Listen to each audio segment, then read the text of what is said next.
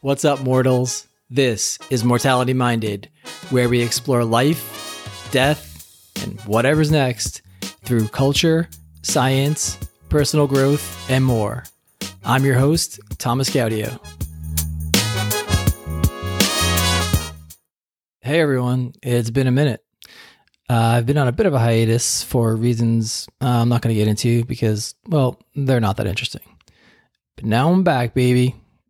Like herpes. Mm, okay, my analogy game is a little off, or a lot off. I'm rusty because my last episode was in mid December, uh, so almost like two months ago at this point which, given everything that's happened and is still happening with you know, politics and the pandemic, since then feels like, I don't know, it was roughly 2.7 billion years ago, give or take a few millennia. But at least some things haven't changed, like death. It's still happening to all living things, as far as we know. I mean, I don't know for sure. Technically, I haven't seen any death with my own eyes since I killed that roach in my apartment a few weeks ago but I assume it's still happening. That's the thing about death, right? For better or worse, it's reliable. One of the only things we can count on. What's that saying? There are only two certainties in life death and the eventual takedown of powerful Democrats and celebrities who worship Satan and eat children. I think that's how it goes. Okay, QAnon jokes aside, I don't want to get into politics. But isn't it crazy that talking about a deranged conspiracy theory now qualifies as political discussion? Anyway, death is still very much a certainty and has been for as long as there has been life. And discussion about it is nothing new either, especially among philosophers. Which is why I've decided to dig into some philosophy of death. That's not a burial pun, by the way. Recently, I came across a very interesting philosophy class on death offered for free online by Yale University through its Open Yale Courses program. Since I'd been wanting to take a philosophy class and also continue my death education, it looked like the perfect class for me to take. By the way, if you want to learn more about my background and education in this area and why I'm doing this project to begin with, uh, check out episode one titled What is Mortality Minded if you haven't already. So here's a description from Open Yale Courses uh, about the philosophy of death class that I want to read to you. There is one thing I can be sure of I am going to die. But what am I to make of that fact? This course will examine a number of issues that arise once we begin to reflect on our mortality. The possibility that death may not actually be the end is considered. Are we, in some sense, immortal? Would immortality be desirable? Also, a clearer notion of what it is to die is examined. What does it mean to say that a person has died? What kind of fact is that? And finally, different attitudes to death are evaluated. Is death an evil? How? Why? Is suicide morally permissible? Is it rational? How should the knowledge that I'm going to die affect the way I live my life? So when I read that, I immediately thought, yep, this is right up my alley. And then I thought, what if I create podcast episodes about this class while I'm taking it so we can all learn together? Because if you're listening to this podcast, it probably means you'd be into it too. I don't know for sure, but I hope that's the case. If not, tough luck. No, not really. Well, kind of, but yeah, kind of. but I think it's going to be great and a lot of fun. So I'm really looking forward to it and I hope you stick around. Okay, so let's talk some details. There are 26 lectures led by Shelley Kagan, who's a philosophy professor at Yale. He prefers to be called Shelley, as you'll hear, so I'm going to call him Shelley. Uh, I'm planning to post two of these episodes a month, so that should take us through February 2022. Sounds like a long time from now, uh, but I think it's good since it'll give us plenty of time to digest the material. The lectures were filmed in 2007 as part of the undergraduate philosophy of death class that Shelley teaches. I think he still teaches it, but I'm not 100% sure. I'll have to look into that. Since it's an introductory undergraduate class, it doesn't require any previous experience with philosophy, which makes it ideal to use here. And the best part about it, as far as this effort is concerned, is that I can share the full lectures on the podcast, which is very cool. Uh, as with most college classes, there are more than just lectures. In this case, that means papers, group discussion sessions, grades, and reading assignments. Now, I know some of you are probably recoiling in horror at the thoughts of things like writing papers and getting grades. The good news is that for our purposes, we can ignore most of that. The only thing I'm really interested in is the reading assignments. Uh, Shelley says he usually won't reference the readings during his lectures, with some exceptions, but they're very useful in helping to understand the context of the topics he'll be talking about. Since I think the readings will be valuable and I plan to do them, I'm going to try to find free versions of all the reading materials that I can share with you. If I can't find free, shareable versions, then I'll link to the lowest cost version I can find. Since I plan to do two of these episodes per month, we'll have roughly two weeks to read the material after any given lecture, if you choose to do so, which should be plenty of time. But don't sweat it if you can't get to the reading. It's not a deal breaker. So here's how it's going to work. Essentially, I'm going to be your classmate slash guide for this experience. I'm going to watch the lectures, which last about 45 to 50 minutes each, and take notes on them. For each lecture, I'm going to write up a summary and any insights and questions I have. So each of the podcast episodes will have the following format. First, I'll recap the previous lecture, okay, including a summary of the reading if one was assigned. Again, don't worry if you don't get to the reading. You can always do it on your own schedule if you want to. After that recap, I'll introduce the lecture we're about to hear. Then the lecture itself will play, and you'll hear Shelley doing his thing. Afterward, I'll give my summary of the lecture and share any insights and questions I have about it. And finally, if there's a reading for the following class, I'll let you know what it is and where you can find it, hopefully for free. In the show notes, I'll include the link to where the lecture for that episode lives in case you want to watch the video of it. But you're, you're not missing much by only hearing it, since the video is just a static shot of Shelley at the front of the classroom. Remember, this was filmed back in 2007. Um, I'll also include a link to the syllabus, which has a course description and a list of what we'll be reading. Okay, I want to point something else out. Shelley required his students to get together outside of class for discussion sessions as part of their grade, which also included three papers they had to write. Obviously, that's not going to happen here. Congratulations. Just by listening, you've earned an A plus from me. But if you're interested in talking about the lectures or something along those lines, I'm totally open to that. Just let me know by emailing me.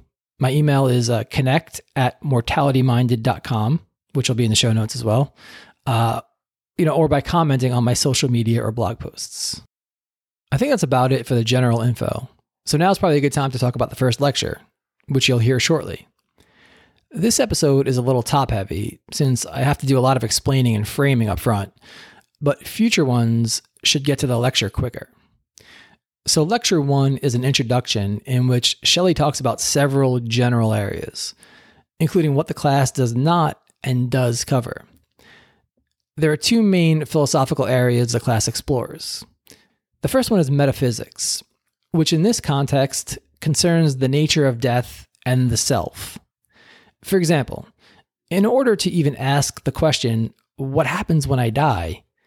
First, you have to determine what you mean by I, as in, what are the essential components of you as a person? The second half of the class delves into value theory. For example, by examining the question, if death is the end, is it bad? I wanted to go into more detail about how metaphysics and value theory are defined, but it would take too much time. Metaphysics, especially, seems to be a pretty nebulous area of philosophy that defies easy explanation. Part of the issue, as I understand it based on my limited research so far, is that the boundaries of metaphysics, whatever they may be now, have broadened since it was first introduced in ancient Greece. But that's just the tip of the opaque iceberg that is metaphysics. Value theory is clearer, but doesn't quite lend itself to a succinct overview in layman's terms. So, without going too far down the rabbit hole, value theory seems to be concerned with evaluative concepts. For example, why and how we label things as good or bad or various degrees of them, and issues like whether things are good or bad intrinsically or because they ultimately lead to emotions or states of mind that are that are considered good or bad. You know, something like money, right? You may say money is good, but why is it good? Oh, because it lets me buy X, Y, and Z. Well, why are X, Y, and Z good? Because they give me security, comfort, um, uh, feeling of happiness, right? So that's kind of what we get. We're trying to get out when we say whether things are good or bad intrinsically versus whether they lead to something ultimately, you know, good or bad. If I come across relatively straightforward explanations of these concepts, or at least a source or sources that can point us in the right direction, I'll make sure to share them. But for now, I think it's good enough to simply say that the topics covered in this class fall under either metaphysics or value theory, and that we don't need to be experts in either area to understand and benefit from this course. Okay, back to lecture one. Shelley also speaks to his teaching approach in this session, namely that he's going to argue for his views and try to convince us that he's right, as opposed to taking a neutral, objective stance which I think is great because it makes it more personal and probably will make us more engaged and invested in learning. Also, he points out that the class approaches its questions from a secular perspective using logic, not a religious one using divine explanations. As I mentioned earlier, each lecture is about 45 to 50 minutes. Lecture one clocks in around 46 minutes. But since it's a college class and the first one of the course, he spends a fair amount of time talking about things like assignments, discussion groups, and grades. I considered editing out those parts, but decided to keep them in for a few reasons.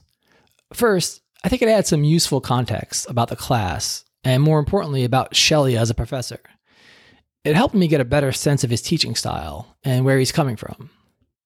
Second, I think his breakdown of how he grades papers and why he's perceived as one of the toughest graders at Yale is interesting not to mention useful if you're ever in a position of either evaluating others or being evaluated yourself.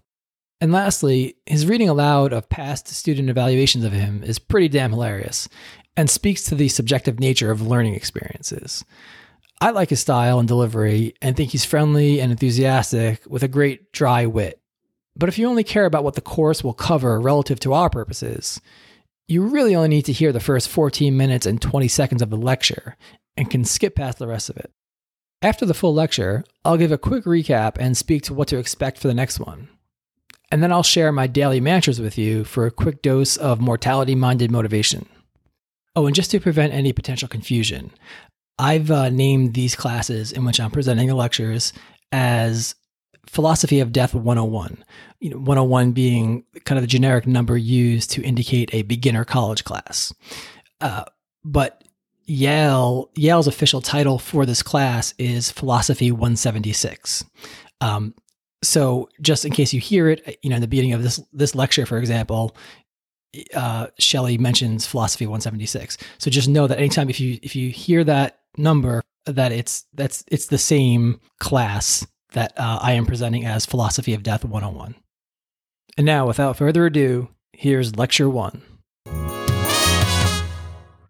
All right, so this is Philosophy 176. Uh, the class is on death. My name is Shelley Kagan, and the very first thing I want to do is to invite you to call me Shelley. Uh, that is, uh, you know, if we meet on the street, you come talk to me during office hours, you ask some question. Uh, Shelley's the name that I respond to. I will eventually respond to Professor Kagan, uh, but the synapses take a bit longer uh, for that. It's not the name I immediately uh, recognize. Uh, I have found that over the years, fewer and fewer students feel comfortable calling me Shelley. When I was young, it seemed to work. Now I'm gray and august. Uh, but as is, Shelley, if you're comfortable with it, it's the name that, that I prefer uh, to be called by. Now, as I say, this is a class on death. Uh, but it's a philosophy class, and what that means is that the set of topics that we're going to be talking about in this class are not identical to the topics that uh, other classes on death might try to cover. So the first thing I want to do is say something about the things we won't be talking about that you might reasonably expect or hope that a class on death would talk about so that if this is not the class you were looking for, you still have time to go check out some other class. So here are some things that, you know, a class on death could cover that we won't talk about. And what I primarily have in mind are sort of psychological and sociological questions about the nature of death or the phenomenon of death. And so a class on death might well uh, have a discussion of the process of dying and coming to reconcile yourself with the fact that you're going to die. Uh, some of you may know about uh, Elisabeth Kubler-Ross's discussion of the so-called five stages of dying. There's denial, and then there's anger, and then there's bargaining. I actually remember the five stages. We're not going to talk about uh, about that. Similarly, we're not going to talk about the funeral industry in America and how it rips off people in, which it does, rips off people in their moments of grief and weakness and overcharges them for, for the various things that it offers. We're not going to talk about that. We're not going to talk about uh, the process of grieving or bereavement. We're not going to talk about uh, uh, sociological attitudes that we have towards the dying uh, in our culture and how we tend to you know, try to keep the, the, the dying uh, uh, uh, hidden from the rest of us. These are all perfectly important topics, but they're not, as I say, topics that we're going to be talking about in this class. So what will we talk about? Well, uh, the things we'll talk about are philosophical questions that arise as we begin to think about the nature of death. Like this. Here's, in, in, in broad scope, half the class is going to be, the first half of the class is going to be metaphysics, for those of you who are familiar with the philosophical piece of jargon. And roughly half the class, the second half of the class is going to be value theory. So the first half of the class is going to be concerned with questions about the nature of death. What happens when we die? Indeed, to get at that question, the first thing we're going to have to think about is what are we? What kind of an entity is a person? In particular, do we have souls? And for this class, when I talk about a soul, what I'm going to mean is sort of a bit of philosophical jargon is I'm going to mean something immaterial, something distinct from our bodies. Do we have immaterial souls, something that might survive the death of our body? And if not, what does that imply about the nature of death? What kind of an event is death? What is it for me to survive? What would it mean for me to survive my death? What does it mean for me to survive tonight. That is, you know, somebody's going to be here lecturing to your, to the class on Thursday. Presumably that will be me. What is it for that person who's there on Thursday to be the same person as the person who's sitting here lecturing to you today? These are questions about the nature of personal identity. Pretty clearly, to think about death and continued existence and survival, we have to get clear about the nature of personal identity. These sorts of questions will occupy us for roughly the first half of the semester. And then we'll turn to value questions. Is, if death is the end, is death bad?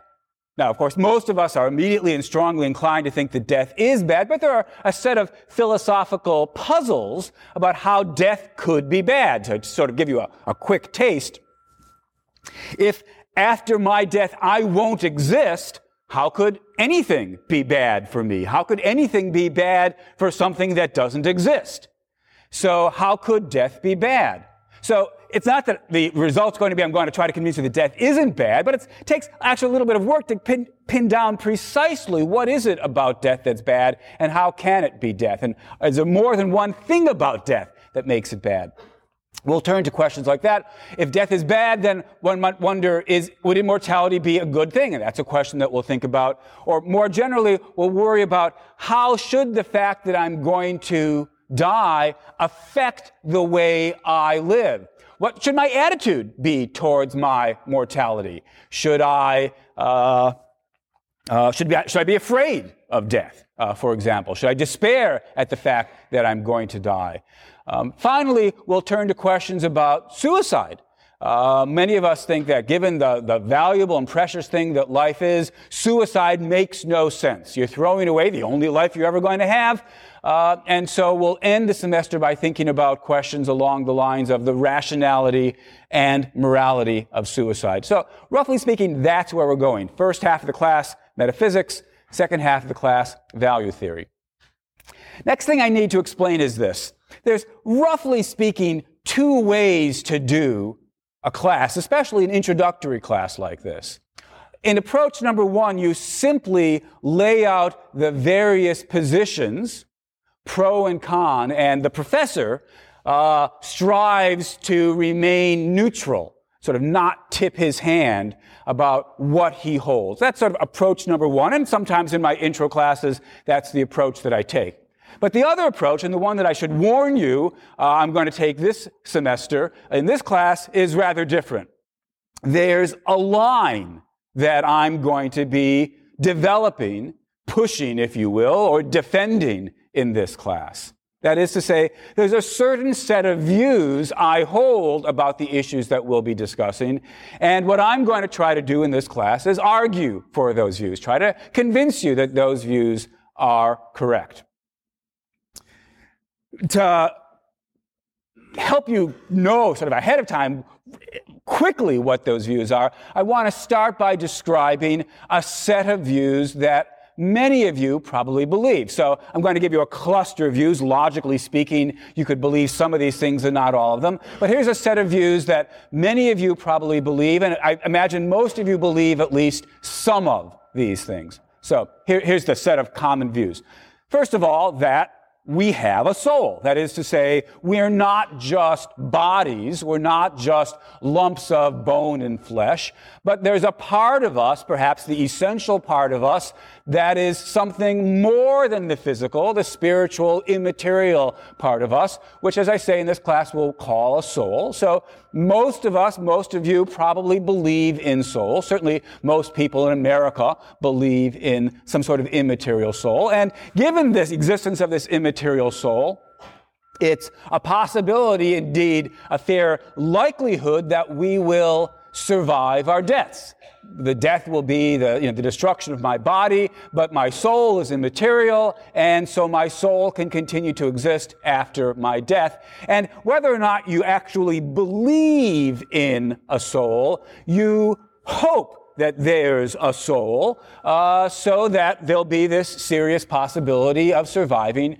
your death, because death is not only bad, but so horrible that what we would like to have happen is we would like to live forever. And so, armed with a soul, as it were, there's at least the possibility of immortality. Immortality would be wonderful. That's what we hope is the case, uh, whether or not we know that it's the case.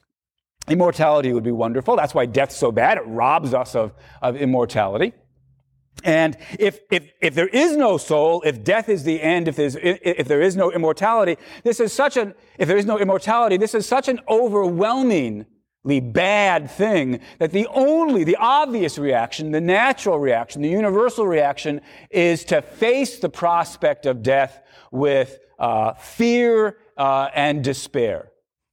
And uh, as I mentioned earlier, then death is so horrible and life is so wonderful that it could never make sense to uh, throw it away. And so suicide is both immoral on the one hand and never makes sense. It's always irrational uh, uh, as well, in addition.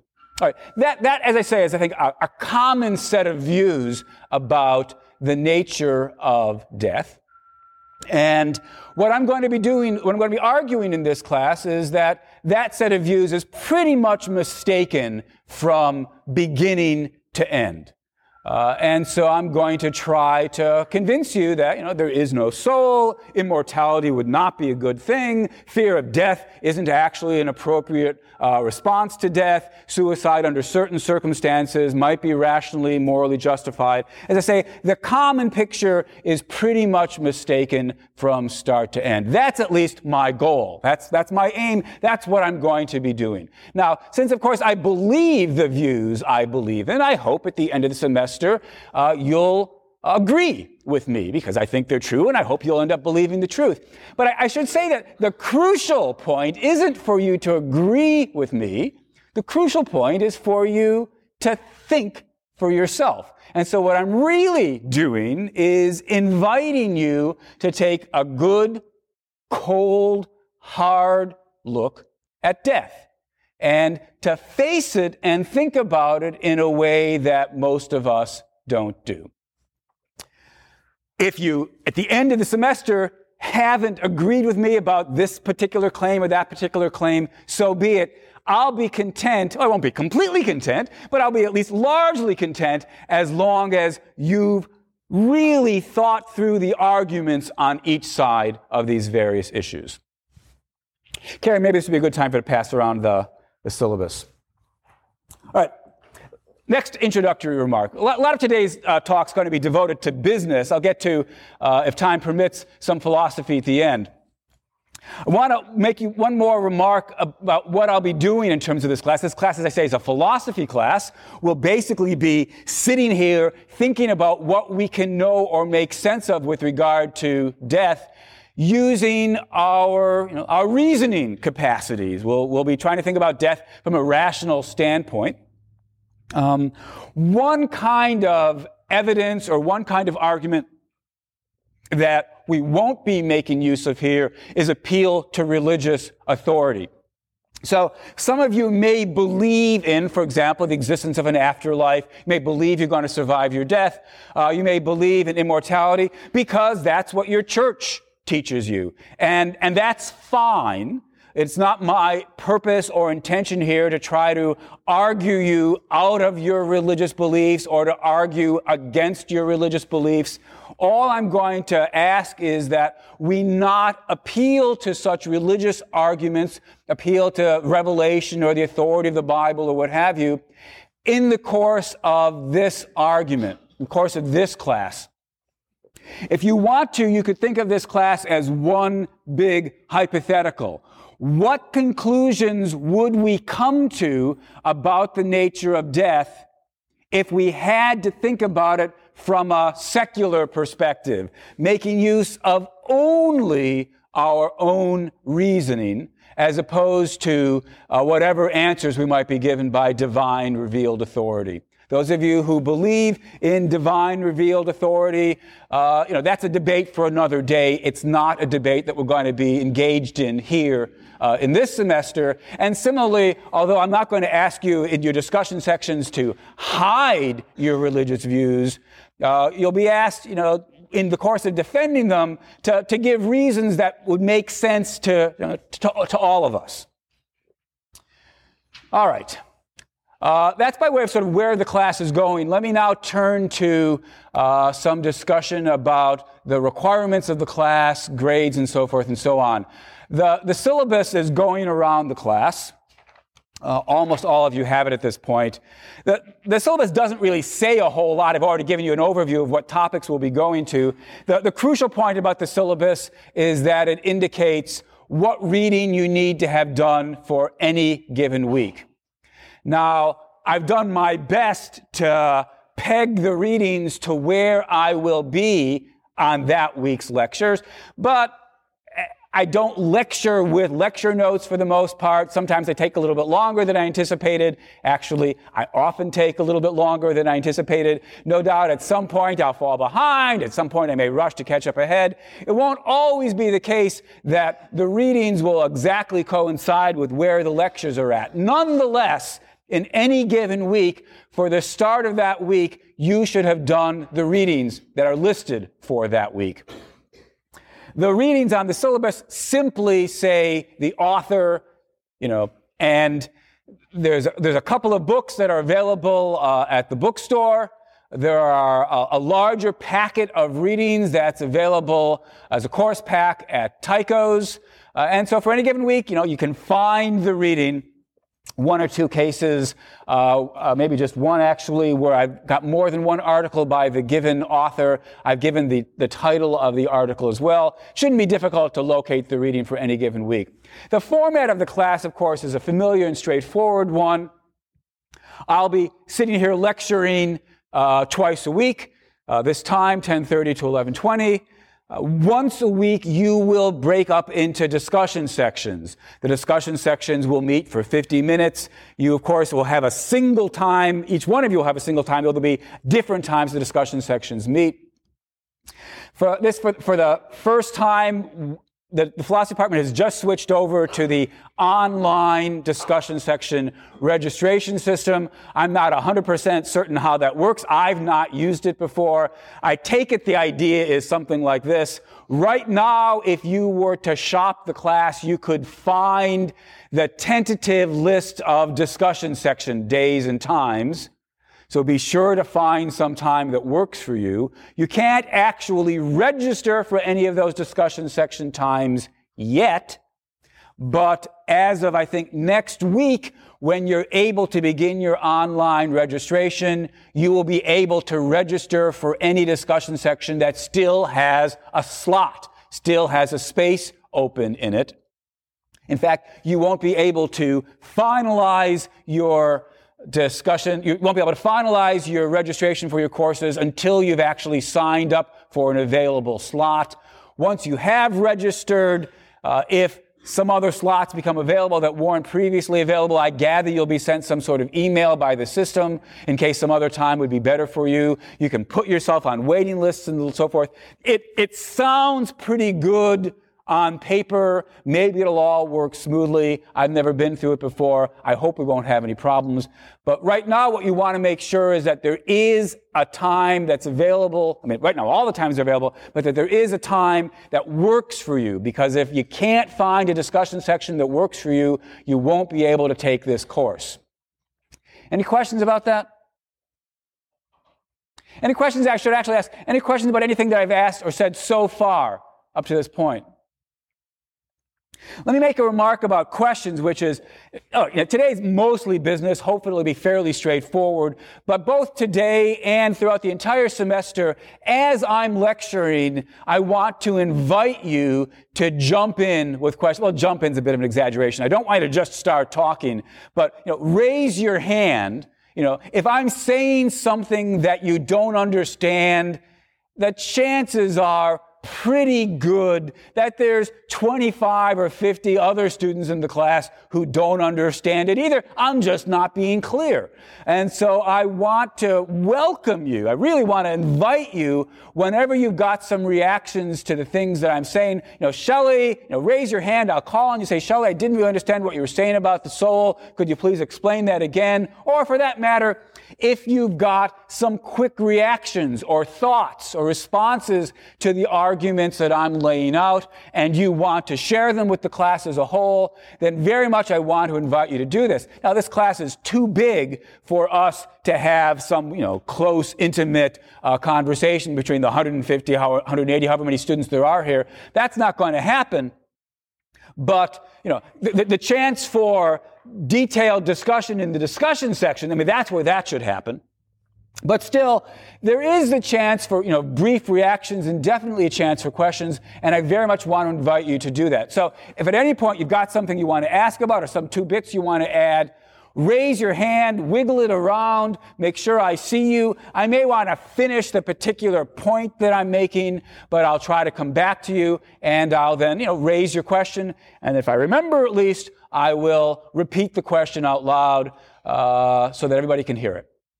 I also want to say that I will try to have the practice of after class ends, if you want to continue the discussion, you have some questions that occurred to you towards the end, we didn't have a chance to share them with the class as a whole, I will, on a normal day, meet outside and continue to talk with however many of you want to do that until you're done.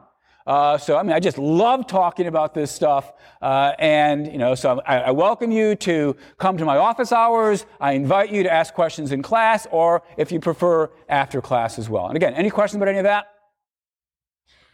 Yeah. When are my office hours? That's a great question, and I don't know the answer to it. On th- I haven't planned them yet. On Thursday, start the class by asking me that, and I'll give you an answer. All right. Um, other bits of business. I should say something about grades. Now, many of you may have heard, uh, many of you may know, and if you don't already know this, I should warn you that I have a reputation around Yale as being a harsh grader. I know this is true, that is, I know I have the reputation, both because I periodically in my student evaluations get told I'm one of Yale's harsher graders, harder graders, and because every now and then the Yale Daily News will have an article about grade inflation and they'll always ask me, well, you know, Professor Kagan is somebody. Once there was a story on grade inflation that the Yale Daily News began by saying, as Shelley Kagan, parentheses, known at Yale as one of the hardest graders, close parentheses. So I know I've got at least the reputation of being a hard grader.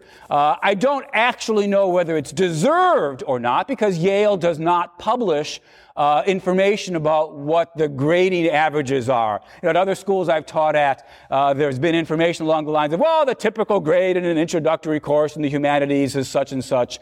Uh, shortly after I came here to Yale, uh, and I started realizing that people were, thought I was a harder grader than, than most other Yale professors, uh, I called the administration and asked, do you have this sort of information? And the answer is yes. Will you give it to me? The answer was no. Uh, they don't share this information with the Yale faculty. Seems odd. The, the, the, the explanation, of course, actually isn't that hard to come by. The, the worry is that those of us who are harder graders than average, if the information were published, would feel guilty and sort of ease up on our grading. But those who are easier graders than average will never feel guilty and toughen up. And so the result would be a constant push up uh, with the grades. Anyway, so I don't know for a certainty that I'm a harder grader, but I believe that it's the case based on reactions I get when I give the speech that I'm about to give. Okay, so when I open the blue book, the Yale guideline, you know, the, the, the, the, Yale catalog, it's got a page, as you all know, where it says what grades, what letter grades mean at Yale. I didn't actually bring it this year. Sometimes I do, but you know, I've got it pretty much memorized. Uh, it says, for example, next to each letter grade, you know, what it means. B, for example, means good. A means excellent, C means satisfactory, right? D is passing, F is failing. B, let's start with B. B means good. Now, the crucial question then is, what does good mean? I take good to mean good. Consequently, if you were to write a good paper for me, that would get a B. And when you get a B from me, now I say me, this is the royal me, you know, uh, because I won't actually be grading your papers. Uh, your, your papers will be graded by a small army of TAs but they will grade under my supervision and in keeping with the standards that I ask them uh, to, to grade with. So, so when you're pissed off about your grades, the person to take it up with it, well, take it up with them, but, but you know, eventually you'll want to take it up with me. So when you get a B from us, B doesn't mean what a piece of crap. B means good job. And so you should be pleased to get a B because it meant you were doing good work and it's not easy to do good work in philosophy. A means excellent. Now, excellent does not mean publishable. Excellent does not mean you are God's gift to philosophy, right? And so it's crucial to understand it doesn't mean that the only way you're going to get an A is to be God's gift to philosophy. A's mean excellent work for a first class in philosophy. This is an introductory class. It does not presuppose any background in philosophy. Still, to get an A, you've got to show some flair for the subject. You've got to show not only have you sort of understood the ideas that they've been put forward in the readings uh, and in the lectures and so forth, but you see how to sort of put them together into paper in a way that shows you've got some aptitude here. You did it in a way that made us take note. That's what we try to reserve A's for. Some of you will end up getting A's, if not at the beginning, by the end of the semester. Many of you will end up getting B's, if not at the beginning, by the end of the semester. Many of you will not start out doing good work. Many of you will start out doing satisfactory work, or, truth be told, less than satisfactory work. Now look, I was an undergraduate once, and I know what it is to write a typical undergraduate paper. You sit down the night before and you had a couple of ideas. You thought about it maybe for a half an hour, and, but, and you meant to get to it sooner, but you had a lot of other things to do. And you throw it off in a couple of hours and, you know, maybe stay up late and you know it's not the worst thing you ever wrote and it's not the best thing you ever wrote, and it has a couple of nice ideas, but maybe it could be better. It's sort of a satisfactory job. Well, Yale says satisfactory means C. And so, many of you will start off the semester writing that kind of paper. And the fact of the matter is, some of you will start off writing worse papers than that. Because writing a philosophy paper is a difficult thing to learn how to do. It's not, it's exercising a set of muscles that a lot of you have not spent a lot of time exercising. Now, it's not as though you haven't spent any time doing it. I mean, you've had bull sessions, right, with your high school friends or in, you know, your college dorm or what have you, but you haven't done it with the kind of discipline and rigor that we're looking for here. And so, like anything else, it's a skill that gets better with practice. And but what that means, of course, is you won't do as well at the beginning as you're likely to be doing toward the end. Some of you, unfortunately, won't do very good jobs at the beginning, and my TAs, I'll encourage them to be prepared to give, you know, D's if the vices of the paper significantly outweigh the virtues. That's a D. If the vices very significantly outweigh whatever virtues there are, that's some kind of an F. So the, the fact of the matter is, many of you in your initial papers will get lower grades than you've probably ever gotten before in your life. Wanted to warn you about that. Now, I say this not so much to depress the hell out of you, but A, partly to warn you, and B, to make it clear that I believe that it's a skill. Writing a philosophy, good philosophy paper is a skill and you can get better at it. And consequently, most of you will get better at it. And so let me make the following remark. Look, officially, each paper, you have three five page papers. Each paper is worth 25% of your grade officially. But the remaining 25% is discussion section. I'll get to that in a minute.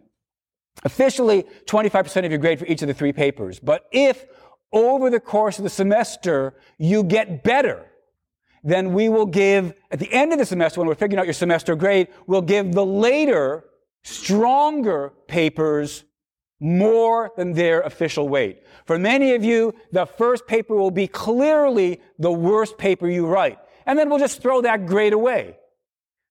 Give greater weight to the second and third paper. If the third paper is a stronger still, we'll give even more weight to, to the third paper. There's no formula here. A great deal depends on the overall pattern, what your TA tells me about how you've done over the course of the semester. But this policy of giving greater weight if you show improvement is something that most of you will benefit from. And so if you end up not doing well, the moral of the story is not to go running off and dropping the class, but to figure out what you did right, what you didn't do right, how to make the second paper better, and then the third paper stronger again. And if you do show improvement, that will very significantly influence and, and emerge in terms of the impact it has on your overall semester grade.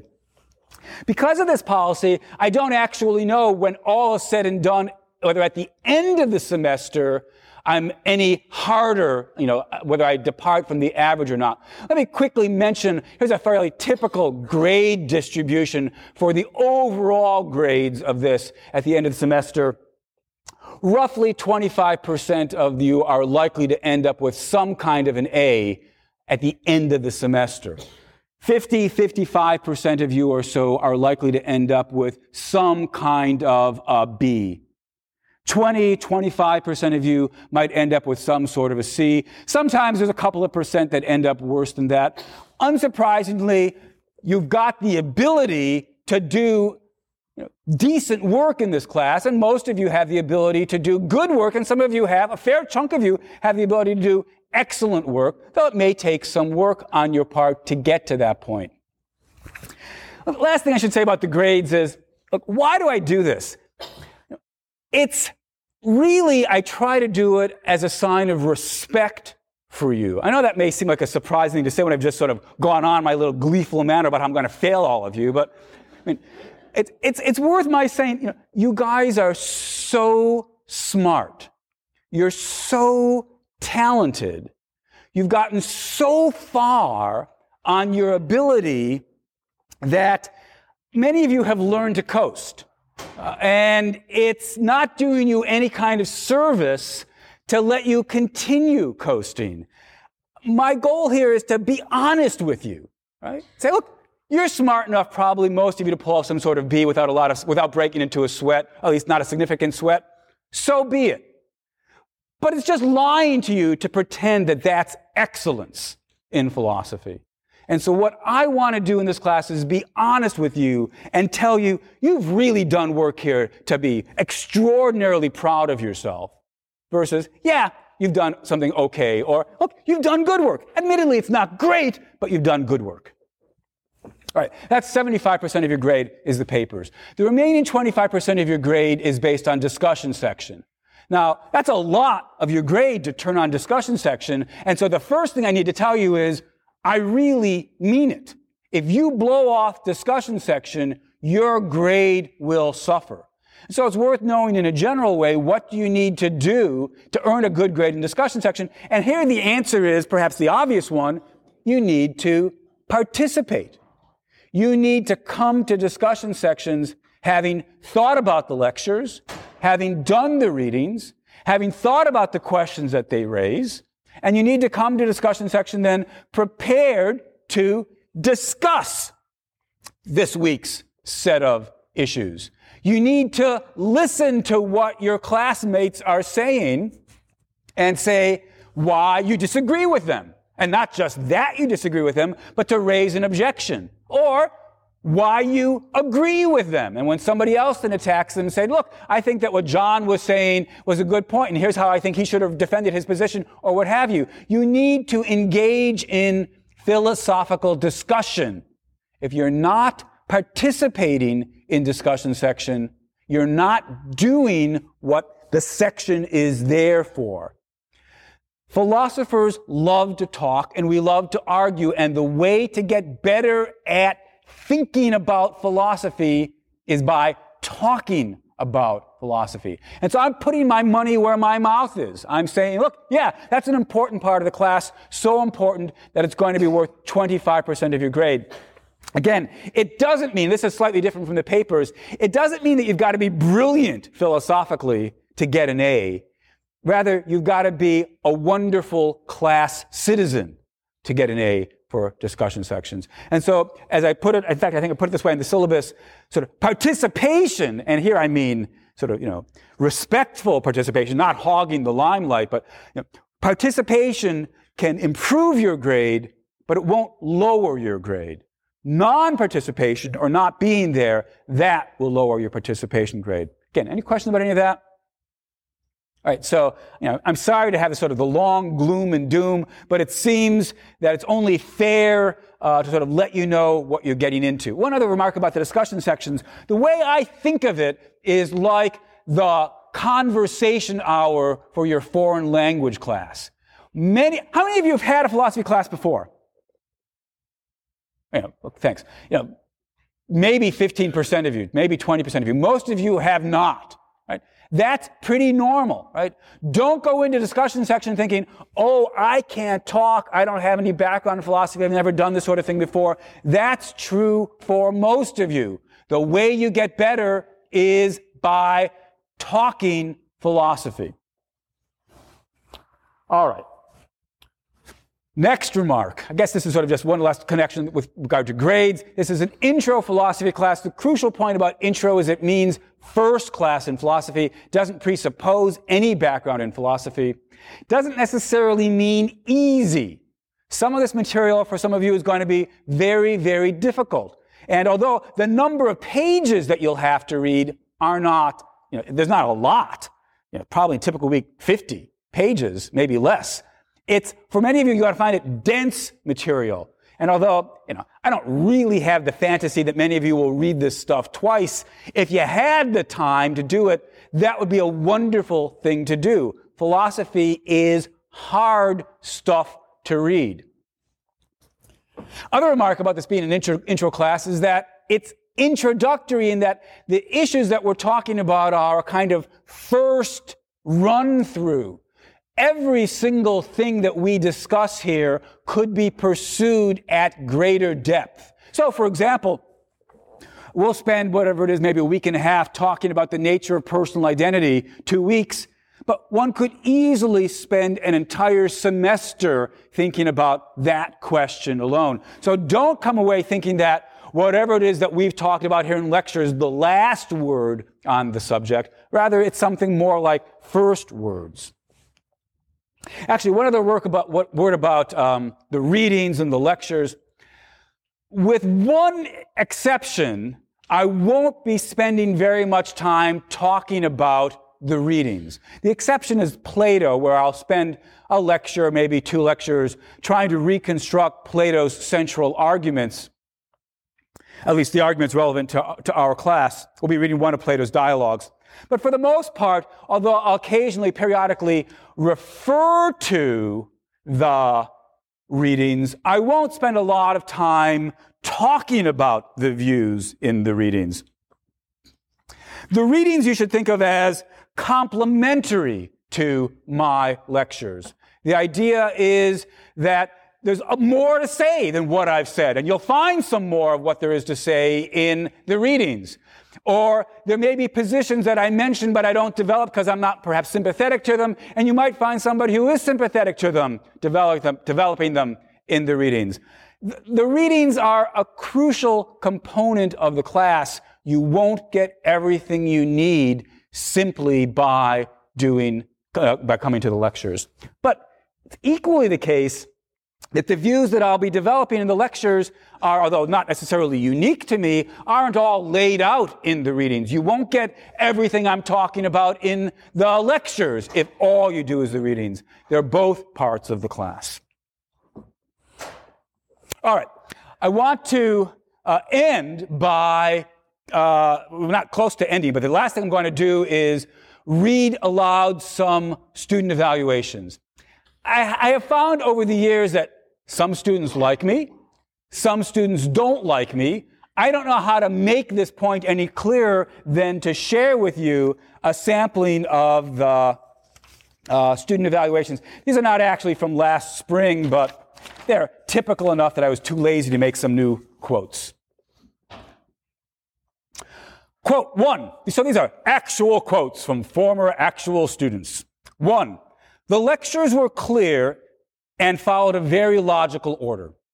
Two, I thought the class was not always organized. Three, I thought it was a very well organized class. Four, overall, I was unsatisfied with this course. Few substantive conclusions were reached. Five, along the same vein, I think he should avoid saying at the end of each segment of the class, ultimately, you'll have to decide what to think for yourself. I should end the class by saying, You will believe. Okay, actually, I started the class by saying that. You will believe what I believe. Six, it might be improved by presenting other views better and more objectively, since Kagan always ended a particular line of reasoning by defeating the argument if he didn't agree with it. he could be a bit more unbiased and tolerant of other perspectives. Seven, lectures were sometimes repetitive or obvious, but occasionally they provided new insights. Eight, I know that some felt the pace of the arguments was a little slow, but I felt that this was generally necessary, not only for the unphilosophy savvy population, but also to cover all points. Nine, extremely thorough and thoughtful, receptive to questions, brilliant. I like that one. Often long winded. Ten, he does go around and around the same idea a number of times, which does cut down on the notes for the class, but it can get a little boring. 11. Though I've heard students say he often repeats himself, I think this is a merit in a philosophy course in which arguments and thoughts can quickly become confusing. 12. Shelley Kagan is a fabulous, resourceful, utterly convincing lecturer. 13 he would work through arguments right in front of this. This one actually, I, like this one because I think this is, is, what I at least aim to be inside my head. Here's what I'm doing. 13. He would work through arguments right in front of us, which then helped me work through them on my own. 14. Shelley is an incredibly dynamic lecturer. 15. He's just in his own world, babbling on and on.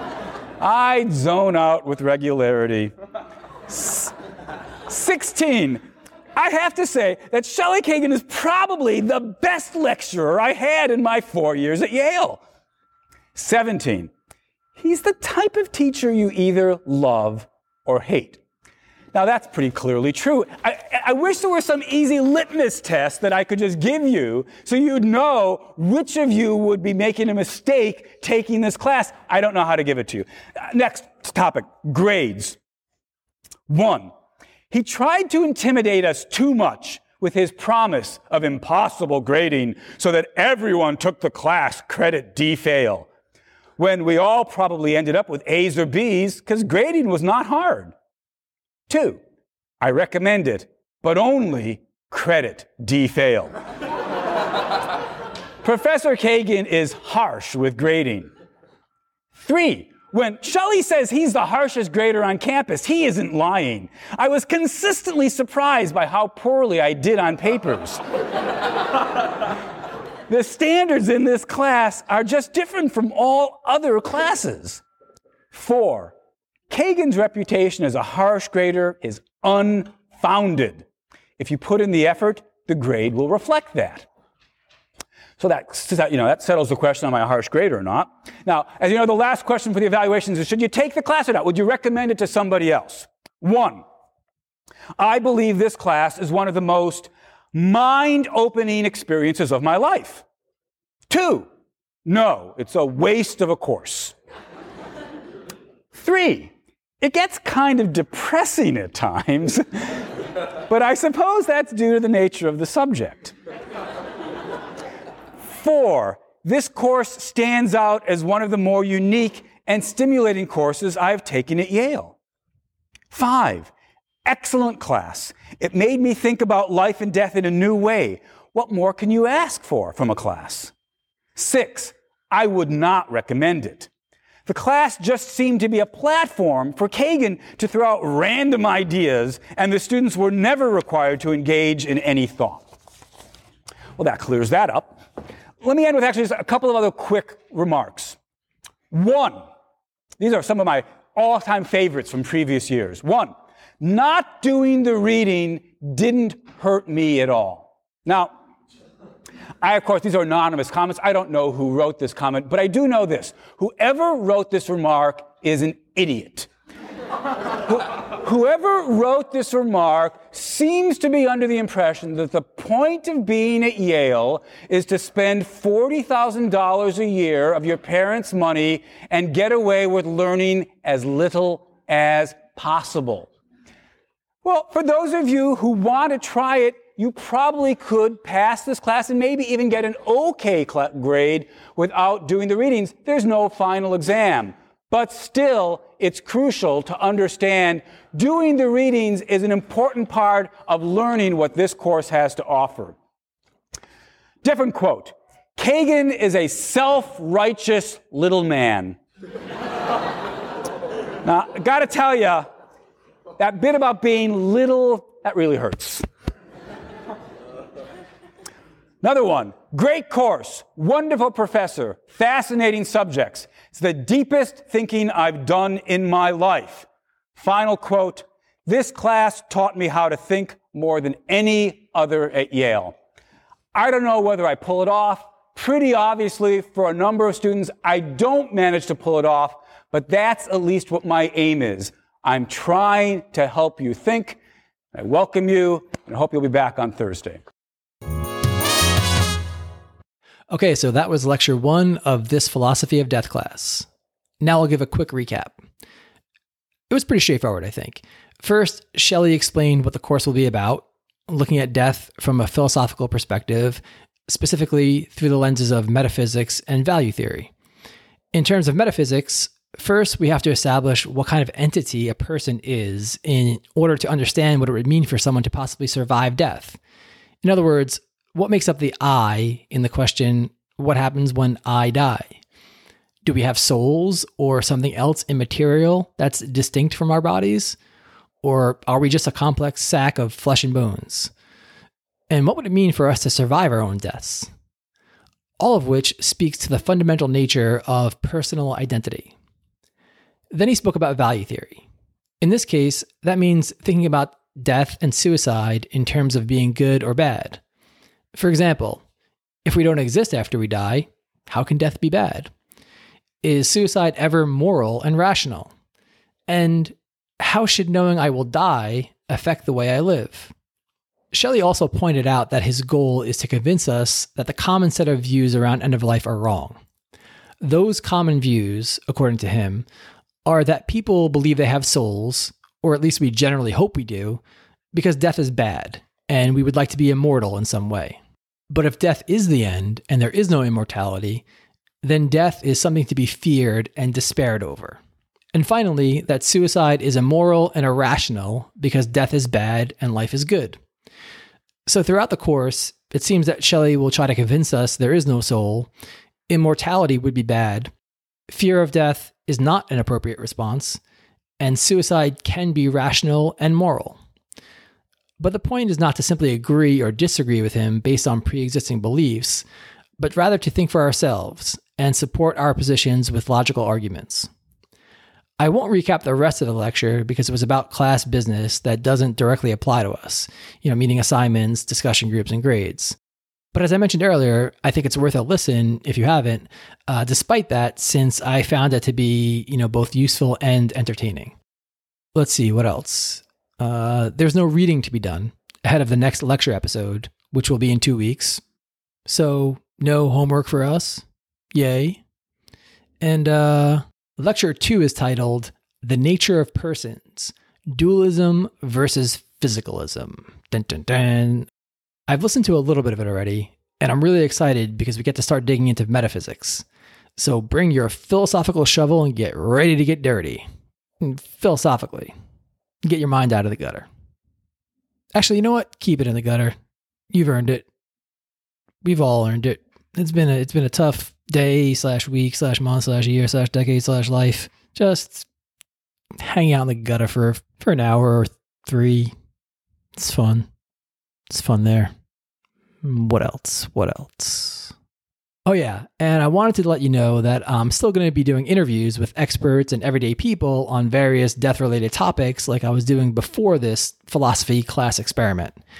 In fact, I have one in the hopper now that I'm editing, and I'm really excited about it. So keep an eye out for it.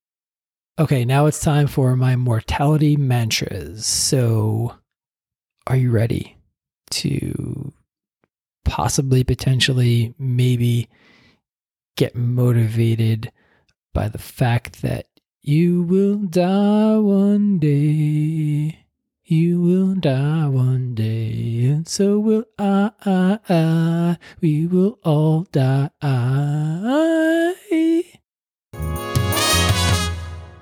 The first mantra goes like this I will die, and I could become severely ill and or disabled. One or more of these state changes could happen or start happening right now, decades from now, or at any moment in between. So I will make the most of whatever time I have left while I'm still healthy and breathing. The second one is a saying in Italian from my grandmother, who died in 2019 at the age of 102. She would say it to me and other members of my family whenever we needed to hear it most. And it's something I repeated back to her over and over again just a few hours before she died as potential travel advice, just in case she was going somewhere. It goes like this Ordina al tuo destino di essere bello e tale sarà. It means command your destiny to be beautiful, and it will be. I say both of them to myself every day, usually after the roughly 30 to 60 second ice cold shower I take each morning, shortly after getting out of bed to help wake my groggy ass up and start the day off right. I hope these matches help you as much as they help me. All right, that's a wrap for now. Hey, real quick, are you enjoying Mortality Minded? If so, please take a minute to share this episode, rate the podcast, or leave a comment. It would be helpful and much appreciated as I continue working to turn my vision into reality. And you can join me in exploring mortality and everything that follows from it by subscribing to Mortality Minded wherever you get your podcasts. Episodes are also available on mortalityminded.com along with other content.